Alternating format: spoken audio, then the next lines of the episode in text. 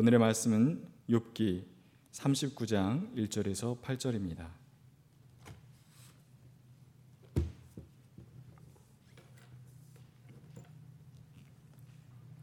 봉독하겠습니다. 너는 산에 사는 염소가 언제 새끼를 치는지 아느냐? 들사슴이 새끼를 낳는 것을 지켜본 일이 있느냐? 들사슴이 몇 달 만에 만삭이 되는지 아느냐? 언제 새끼를 낳는지 아느냐? 언제 구부려서 새끼를 낳는지를 아느냐? 낳은 새끼를 언제 광야에다가 풀어놓는지를 아느냐? 그 새끼들은 튼튼하게 자라나면 어미 곁을 떠나가서 다시 돌아오지 않는다. 누가 들나귀를 놓아주어서 자유롭게 해주었느냐? 누가 날쌘 나귀에게 매인줄을 풀어주어서 마음대로 뛰놀게 하였느냐? 들판을 집으로 삼게 하고 소금기 있는 땅을 살 곳으로 삼게 한 것은 바로 나다. 들나귀가 시끄러운 성읍에서 멀리 떨어져 있으므로 아무도 들나귀를 길들이지 못하고 일을 시키지도 못한다. 산은 들나귀가 마음껏 풀을 뜯는 초장이다. 푸른 풀은 들나귀가 찾는 먹이이다. 이는 하나님의 말씀입니다.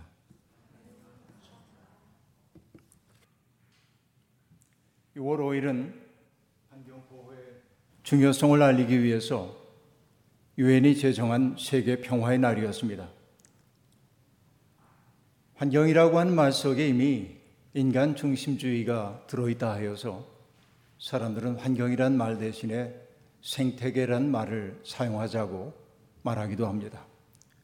어느 쪽이 되었든 지금 지구가 상당히 큰 위기 속에 처해 있다는 사실, 그 본질에는 변함이 없는 것 같습니다. 얼마 전까지만 해도 우리가 사용하고 있던 기후변화라고 하는 용어는 어느 사이에 기후위기라고 하는 용어로 대체되었습니다. 기후위기란 말이 사용되기 시작한 이때부터 우리는 아주 심각한 변화를 맛보며 지내고 있습니다.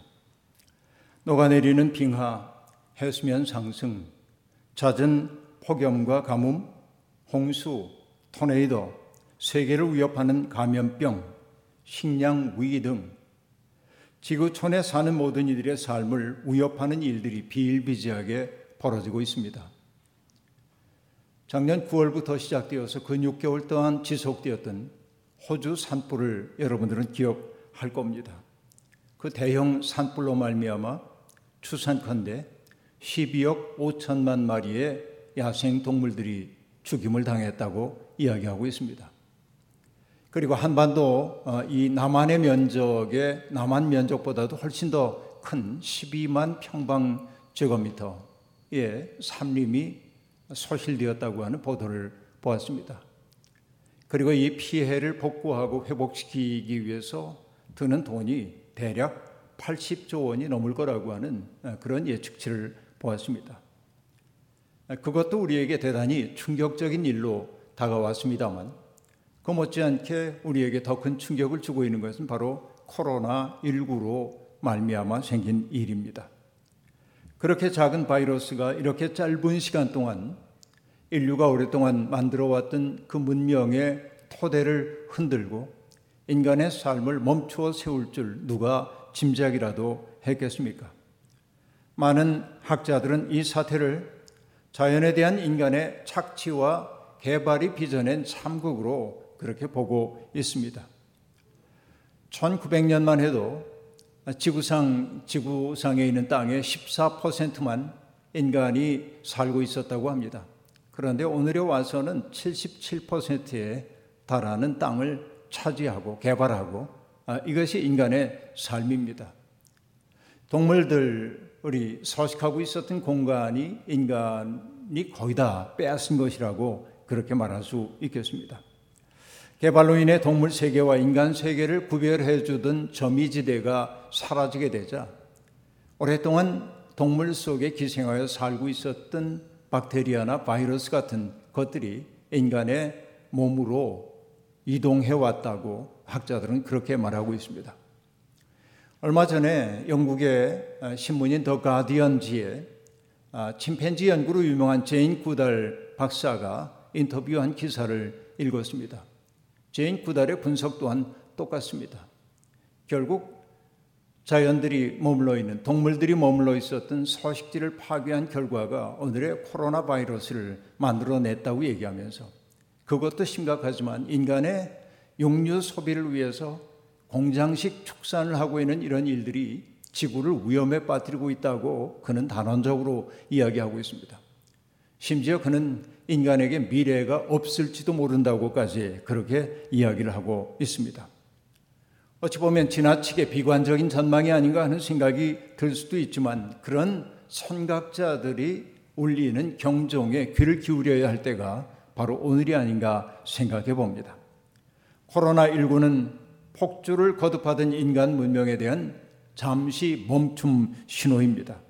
아니, 어쩌면 파국의 예보인지도 모르겠습니다. 폭염과 미세먼지와 가뭄과 산불, 생물 다양성의 파괴가 결국은 인간의 파괴로 귀착될 것임을 과학자들은 조심스럽게, 아니 단정적으로 그렇게 예측하고 있습니다. 그래서 어떤 이들은 지구상에 벌써 5번의 멸종사태를 빚었다고 한다면 제6의 멸종사태가 멀지 않았다고 말하기도 합니다. 인간의 환경이 지구 환경에 치명적인 영향을 미치기 시작한 때로부터 사람들은 그 홀로세의 한 부분을 가리켜 인간세, 인류세라고 구분하고 있습니다. 앤트로포신이라고 얘기해서 결국 인간의 탐욕에 의해서 제6의 멸종사태가 올 수도 있다고 그렇게 내다보고 있는 것입니다. 어떤 이들은 돌이키기에 너무 늦었다고 비관적으로 말하는 이들도 있습니다. 어쩌면 그것이 정직한 말인지도 모르겠습니다. 하지만 우리는 코로나19 사태를 통해 희망의 초짐 또한 있음을 보았습니다. 코로나19로 인간의 생산 활동과 이동이 줄어들자 대기가 맑아지고 수질이 향상되고 자연 생태계가 조금씩 회복되고 있음을 우리는 보았습니다. 겨울부터 봄까지 우리를 우울하게 만들던 미세먼지 때문에 괴롭힘을 당하던 그것이 올해는 별로 그렇게 큰 어려움을 우리가 겪지 않고 넘어가고 있습니다.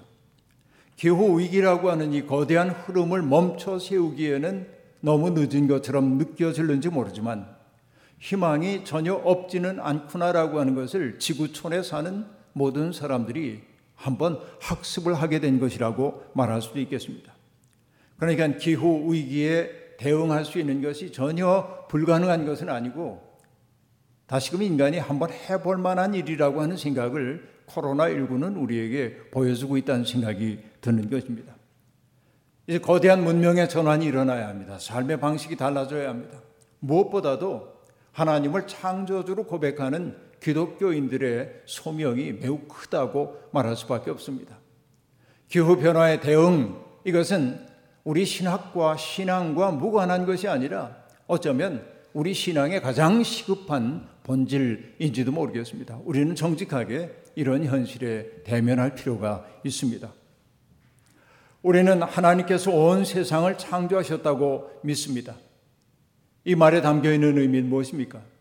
세상에 존재하는 모든 것들은 하나님의 숨결로부터 비롯되었다라고 하는 것을 우리는 고백하는 겁니다. 그렇다고 한다면 세상에 존재하는 모든 것 속에 깃든 하나님의 숨을 진심으로 믿는 사람들이라고 한다면 세상의 어떤 것도 함부로 할 수 없는 거죠. 이게 인간의 마땅한 윤리라고 말할 수 있겠습니다. 왜냐하면 세상에 존재하는 모든 것들은 하나님의 몸의 일부이기 때문에 그렇습니다. 함부로 할 수 없습니다. 귀히 여겨야만 합니다. 어떤 이들은 자연은 인간의 통치에 맡겨진 피조물 일 뿐이라고, 자연을 신비화할 필요가 없다고 말합니다. 다시 말하면 피조물로서의 자연은 인간의 행복을 위해 복무한다라고 말하고 있는 것이죠. 수많은 사람들이 그렇게 말하고 있습니다. 여러분, 프란시스 베이컨이 아는 것이 힘이다라고 말했는데 우리가 그 말을 잘 알고 있습니다만, 사실 아는 것이 힘이다라고 하는 건 많이 배워야 잘 살 수 있다 이런 말 아닙니다. 공부 열심히 하라는 말도 아닙니다. 그 말 아는 것이 힘이다 라고 하는 말은 중세의 교권 질서를 뒤흔드는 말이었다고 생각해야 합니다.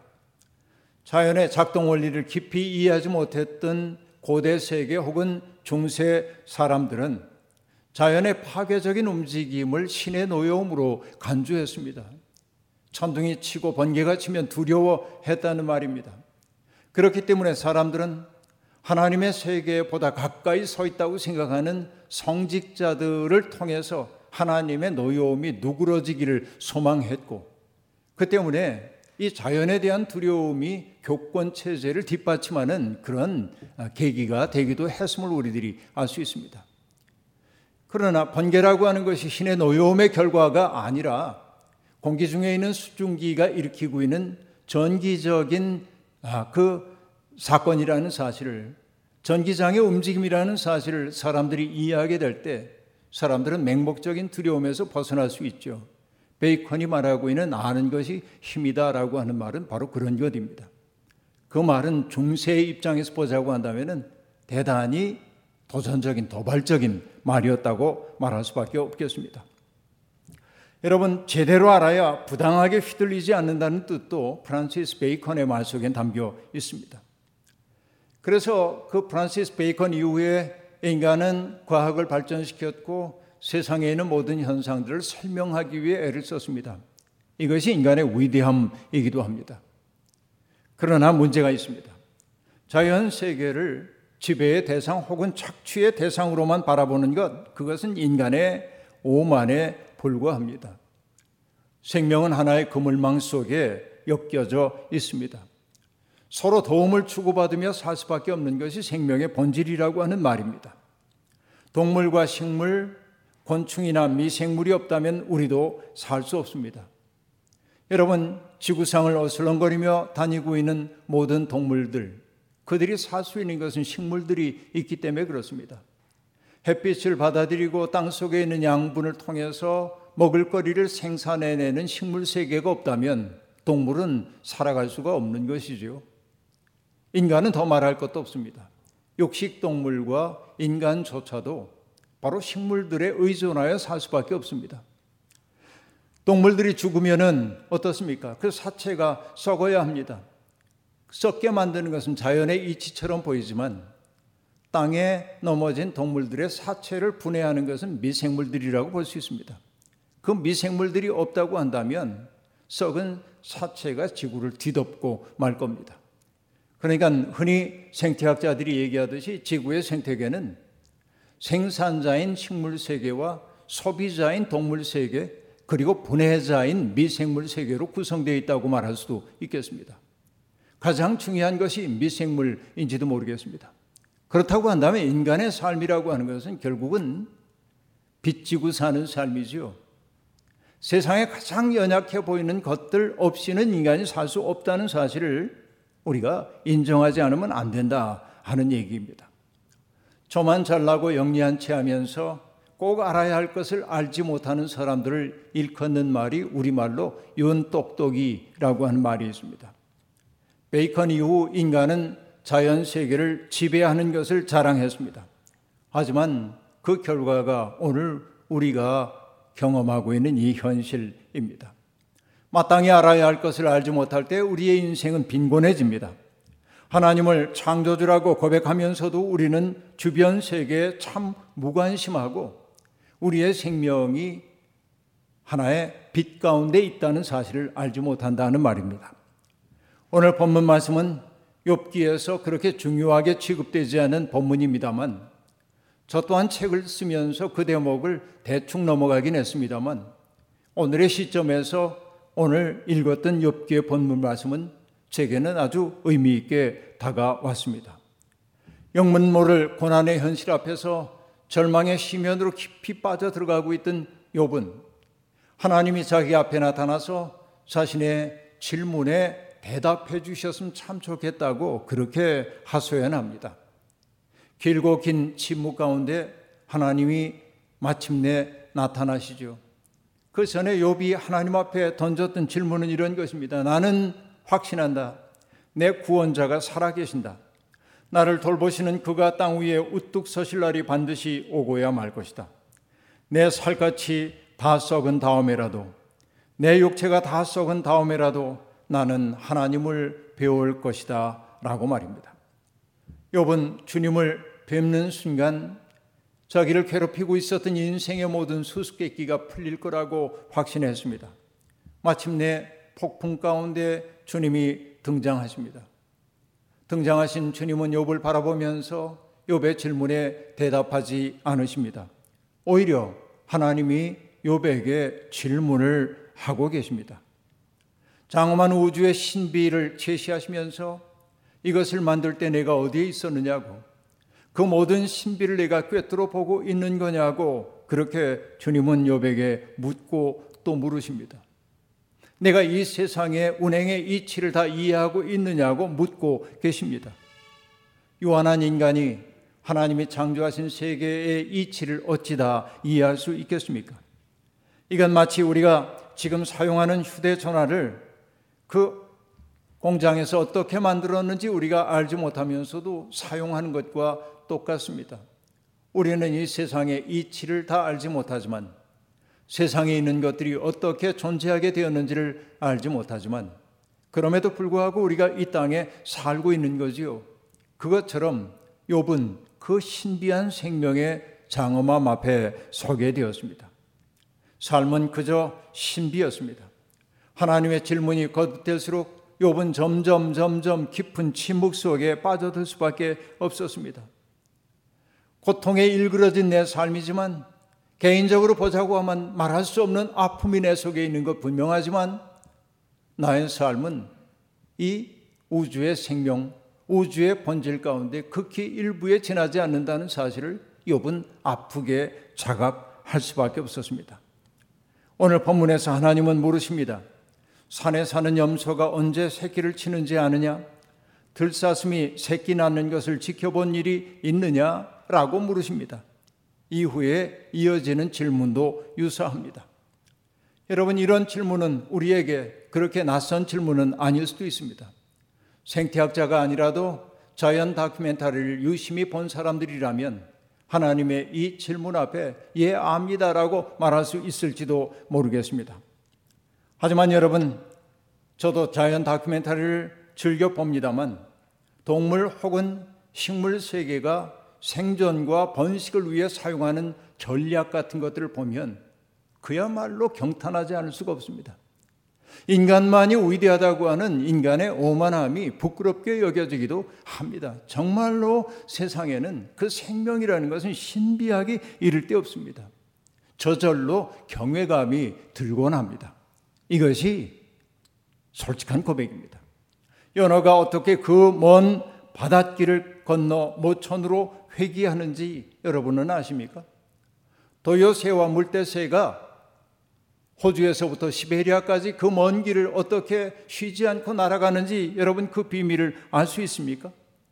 단단한 껍질을 가진 씨앗들이 짐승에게 먹혀 배설물이 되어야만 발아할 수 있음을 알고, 짐승의 배설물로 되기 위해서, 짐승의 먹이가 되기 위해 사용하는 전략을 여러분 알고 있습니까?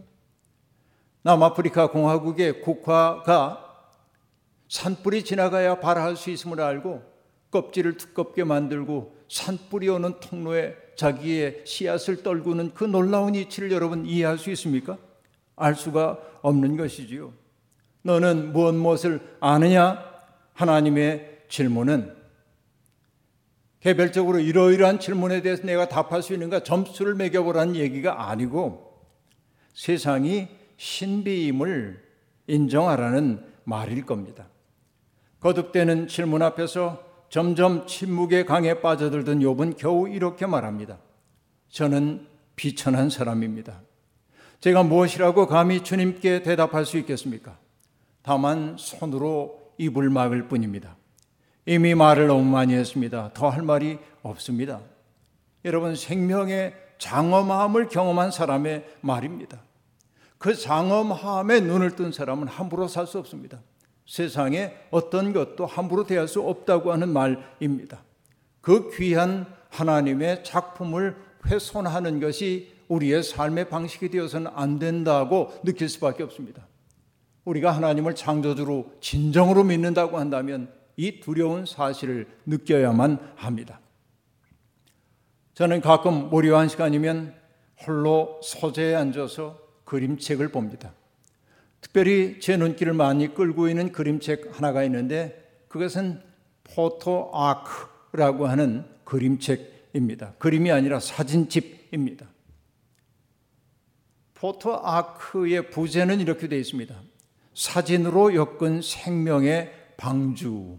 아크레니까 방주니까 생명의 방주라는 것입니다. 방주는 멸절을 막기 위해 생명들을 태웠던 그것임을 우리가 알고 있습니다. 그 책을 썼던 조엘 사토리라고 하는 사람은 어쩌면 얼마 후에 사라질 수도 있는 동물 세계를 기록하기 위해 사진을 찍었습니다. 동물들의 초상화입니다. 동물원에 들어가서 검은색 그 영상막을 놔두고 동물들을 거기에 세워서 초상화를 찍는 겁니다. 마치 영정 사진을 찍는 기분이었는지도 모르겠습니다. 그렇게 동물을 찍고 거기에 짤막한 글을 적었습니다. 거기에는 파충류, 양서류, 어류, 조류 그리고 포유류 다 망라되어 있습니다. 포토 아크라고 하는 책에 그 발문을 썼던 국제 보전협회 이사회 부회장인 해린 스포드는 그 책의 발문에 이렇게 말하고 있습니다. 호랑이, 나비, 해달, 코뿔소 같은 야생 동물이 없는 세상은 상상도 하고 싶지 않다. 그리고 곧이어 말합니다. 하지만 우리는 그런 세상에 대해 상상해야 한다. 왜냐하면 인간의 탐욕스러운 삶의 방식이 그것들이 없는 세상을 만들어낼 가능성이 있다고 그는 이야기하고 있는 겁니다. 마치 1962년에 레이첼 카슨이 침묵의 봄이라고 하는 책을 통해 새의 지저귐이 더 이상 들려오지 않는 봄이 우리에게 올 수도 있다고 경고했던 것처럼 해리슨 포드는 바로 그런 세상이 우리 앞에 전개될 수 있다고 하는 사실을 음울하게 증언하고 있습니다. 인간의 경제활동으로 인해 생물 다양성이 무너지고 있는 현실을 지적하면서 해리슨 포드는 이렇게 지적합니다. 생태계는 생물종이 사라지면 변한다. 꽃가루, 매개 생물을 없애면 수확량이 줄어들고 포식동물들을 몰살시키고 나면 먹이사슬이 무너진다. 원숭이, 새, 거북을 숲에서 제거하면 나무도 숲에서 사라지기 시작한다. 씨앗을 흩뿌리고 싹 틔우는 일을 돕던 그들이 사라지면 공기와 물을 정화하면서 기후의 균형을 잡아주는 나무가 생장에 어려움을 겪게 되는 것이다. 우리 행성의 숲과 바다, 습지와 사바나는 이 책에 등장하는 동물들만의 서식지가 아니다. 그것은 우리와 그들의 공동 안식처이기도 하다라고 말합니다. 우리가 살고 있는 이 지구는 인간만을 위한 것이 아니라 다양한 생명들이 상부상조하며 살라고 하나님이 선물로 주신 곳이라는 겁니다. 생명의 본질, 그것은 너 없이는 나도 없다라는 말 속에 다 담겨 있습니다. 다른 이의 목을 무릎으로 눌러 숨 못 쉬게 하는 그 일이 미국에서만 벌어지는 것 아니라 토초에서 벌어지고 있습니다. 다른 이들에게 돌아갈 목까지 다 누리며 삶으로 가난한 이웃들을 양산해내는 것. 우리의 풍요로운 삶을 위해 낭비한 결과 물 없이 살고 그리고 에너지 없이 살아가야 하는 수많은 이웃들이 있다는 것, 그것은 우리의 삶의 방식이 누군가를 숨막히게 하는 일임을 인정하지 않으면 안 됩니다. 미래 세대가 누려야 할 몫까지 다 앞당겨 탕진한 것 또한 숨막히게 하는 일 아니고 무엇이겠습니까? 지금까지 우리를 지배했던 탐욕스러운 삶의 방식에서 이제는 벗어나 아끼고 귀히 여기고 돌보는 삶으로 전환해야 합니다. 그동안 분주해가지고 그저 스쳐 지나가듯 바라봤던 세상의 것들을 유심히 바라보면서 그 속에 있는 하나님의 숨결을 느끼고 경탄할 수 있어야 합니다. 그래야 우리의 빈곤이 사라집니다. 이건 선택이 아니라 당연한 일입니다. 탐욕의 삶의 방식에서 녹색의 삶으로 전환해야 할 때는 이미 이르렀습니다. 영어로 말장난하자면 greed, 탐욕의 삶에서 green의 삶으로 바꿔야 한다는 말입니다. 바로 지금이 바로 그때입니다. 우리가 그렇게 살기 시작할 때 하나님도 우리를 기쁘게 여기실 것입니다. 우리가 지구를 건강하게 할 수 있는지 없는지는 모르겠습니다. 그러나 우리가 기도하는 마음으로 그렇게 생명을 존중하며 삶의 방식을 바꿀 때 하나님이 개입하리라고 우리는 믿는 것입니다. 우리의 삶이 빚임을 잊지 마십시오. 정현종 시인의 한 숟가락 흙 속에라는 시를 저는 이 시대에 사람들에게 들려주고 싶습니다. 한 숟가락 흙 속에 미생물이 1억 5천만 마리래. 왜 아니겠는가? 흙 한 술 3천 대천 세계가 거기인 것을 알겠네. 내가 더러 개미도 밟으며 흙길을 갈 때 발바닥에 기막히게 오는 그 탄력이 실은 수십억 마리의 미생물이 밀어올리는 바로 그 힘이었다는 것. 한 숟가락 흙 속에 깃든 신비를 볼 수 있는 사람은 정신적 빈곤에 시달리지 않습니다. 너는 무엇을 아느냐라는 질문에 그저 입을 다물 뿐입니다만 이 놀라운 생명의 사슬에 감사할 줄 아는 사람들이 늘어날 때, 하나님이 창조하신 세상에 경탄하는 사람들이 늘어날 때 숨 막히는 세상은 숨 쉴 만한 곳으로 바뀔 것입니다. 지금 우리 곁에 있는 이들이야말로 우리의 설당이 되어주는 사람들임을 자각하게 될 겁니다. 내가 있어 내가 있다, 이 말이 우리 인생관이 될 때 우리는 생명의 보호자 혹은 생명을 풍요롭게 하는 사람들이 될 겁니다. 이 일을 하지 않으며 하나님의 백성을 자처한다는 것은 어불성설입니다. 창조의 신비의 눈을 뜬 사람, 피조물에 깃든 하나님의 숨에 경탄할 줄 아는 사람이야말로 참 사람입니다. 인간의 탐욕으로 인해 썩어짐의 종노릇을 하고 있는 피조물들은 하나님의 자녀들이 나타나기를 간절히 기다리고 있습니다. 우리가 바로 그런 사람들이 될 수 있기를 소망합니다.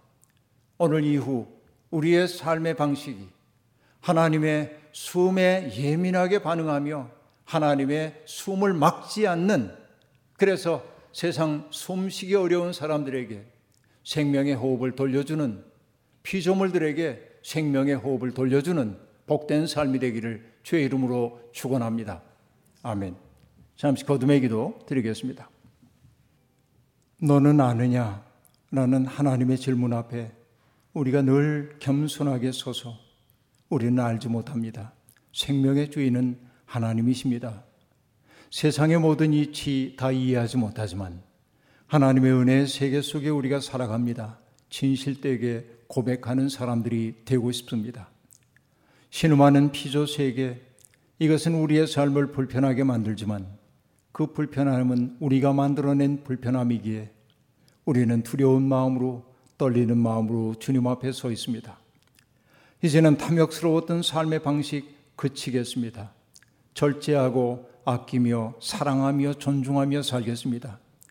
너 없이는 나도 없다는 그 고백이 우리의 진실한 고백이 될 수 있도록 인도해 주옵소서. 예수님의 이름으로 기도하옵나이다. 아멘.